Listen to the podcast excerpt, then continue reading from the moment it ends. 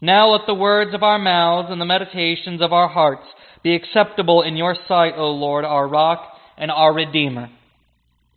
Amen. Our scripture readings for today come from the New Revised Standard Version Bible. Our reading for today comes from various sections from Ruth. So she set out from the place where she had been living, she and her two daughters in law, and they went on their way to go back to the land of Judah. But Naomi said, Turn back, my daughters. Why will you go with me? Do I still have sons in my womb that they may become your husbands? Turn back, my daughters.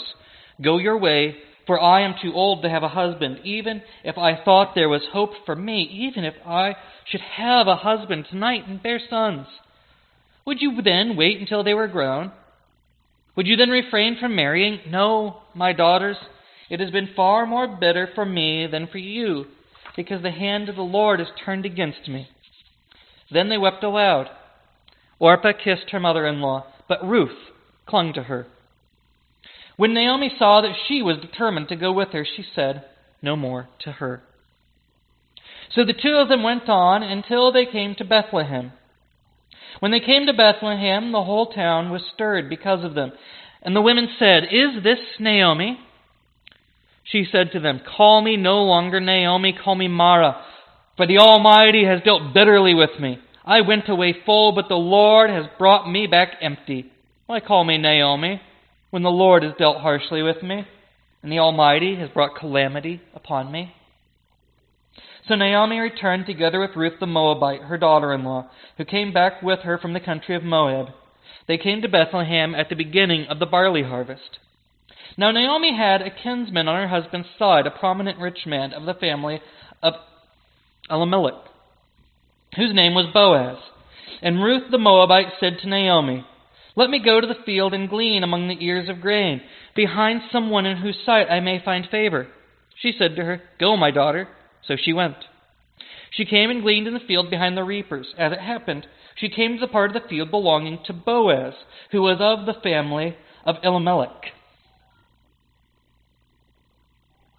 Her mother in law said to her, Where did you glean today? And where have you worked? Blessed be the man who took notice of you. So she told her mother in law with whom she had worked, and said, The name of the man with whom I work today is Boaz. Then Naomi said to her daughter in law, Blessed be he by the Lord, whose kindness has not forsaken the living or the dead. Naomi also said to her, The man is a relative of ours, one of our nearest kin. Naomi, her mother in law, said to her, My daughter, I need to seek some security for you, so that it may be well with you. Now here's our kinsman Boaz, with whose young women you have been working. See, he is winnowing barley tonight at the threshing floor. Now wash and anoint yourself, and put on your best clothes, and go down to the threshing floor, but do not make yourself known to the man until he has finished eating and drinking. When he lies down, observe the place where he lies. Then go and uncover his feet and lie down, and he will tell you what to do. She said to her, All that you tell me, I will do. She came to her mother in law, who said, How did things go with you, my daughter? Then she told her all that the man had done for her, saying, he gave me these six measures of barley.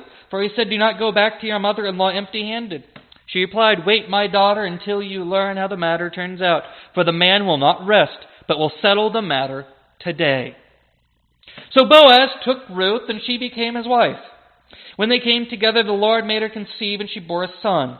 Then the women said to Naomi, Blessed be the Lord, who has not left you this day without next of kin. And may his name be renowned in Israel. He shall be to you a restorer of life and a nourisher of your old age. For your daughter in law, who loves you, who is more to you than seven sons, has borne him. Then Naomi took the child and laid him in her bosom and became his nurse. The women of the neighborhood gave him a name, saying, A son has been born to Naomi. They named him Obed. He became the father of Jesse, the father of David. This is the word of God for the people of God. Thanks be to God.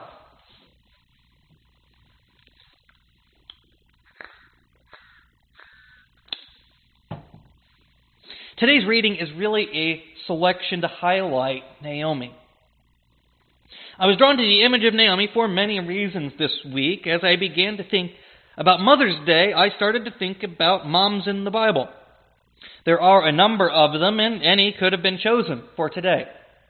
But Naomi reminded me of a few things that I felt like would be helpful to think about right now. For one, Naomi was a mother in hard times. Really hard times. With the men of the family dead, she began to head back to the homeland she had left behind.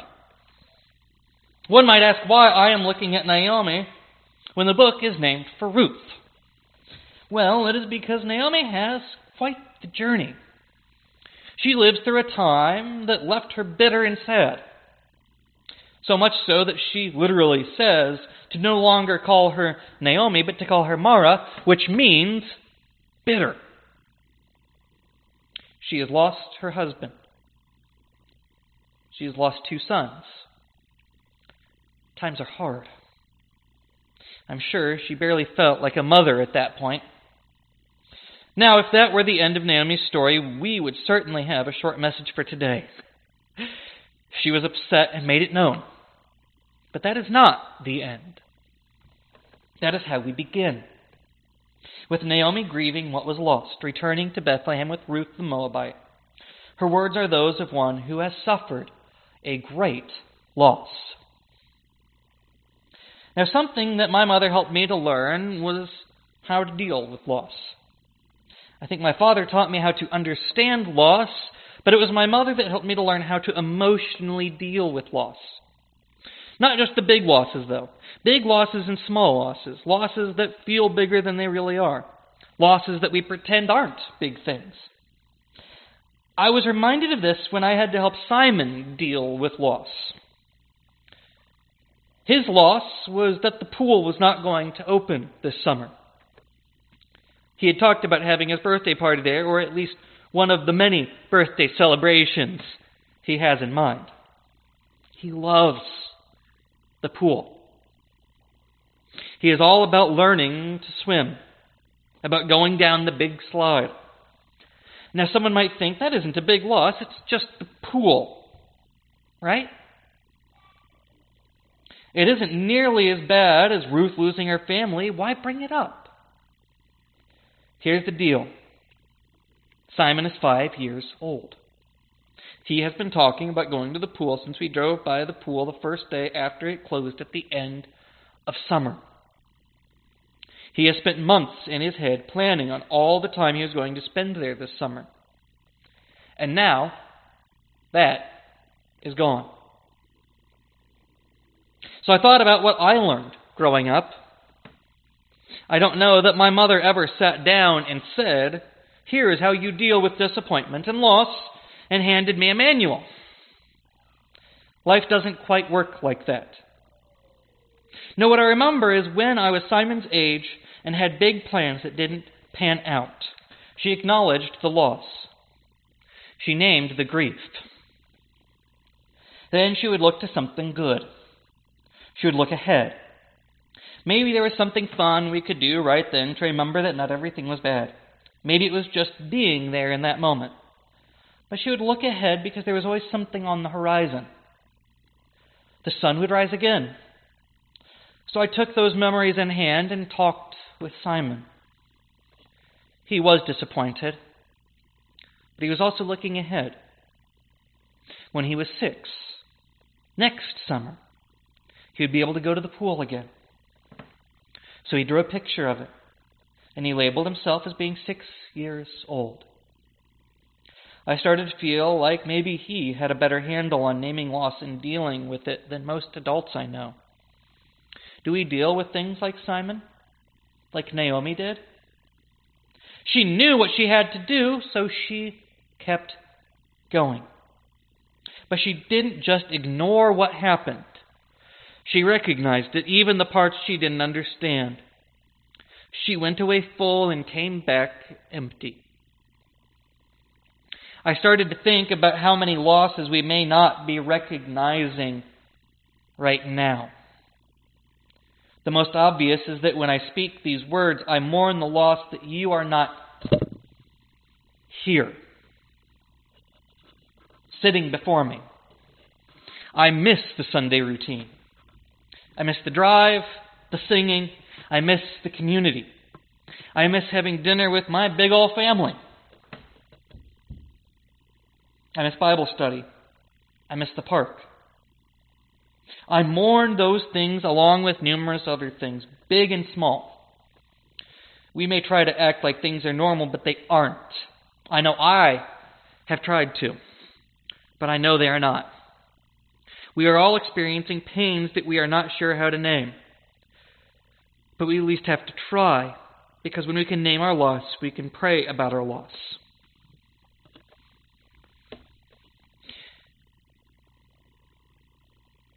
We cannot rush our grief and pretend that getting things back to normal would fix our grief and our loss. If anything, we might compound it by trying to force a new normal back into existence that causes more pain and more problems.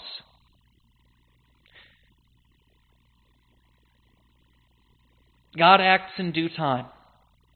We are given reason to know when that time is the best we can. We cannot force our way back to normal so that we can avoid grief. We cannot push everything back to the way it was just so that things can be the way they were and give ourselves a false sense of security. It is better that we take our prayers to God and mourn our losses while being thankful for the things that they have done that they keep us safe, that they help to keep others safe. That by facing those losses, we do not face even greater losses.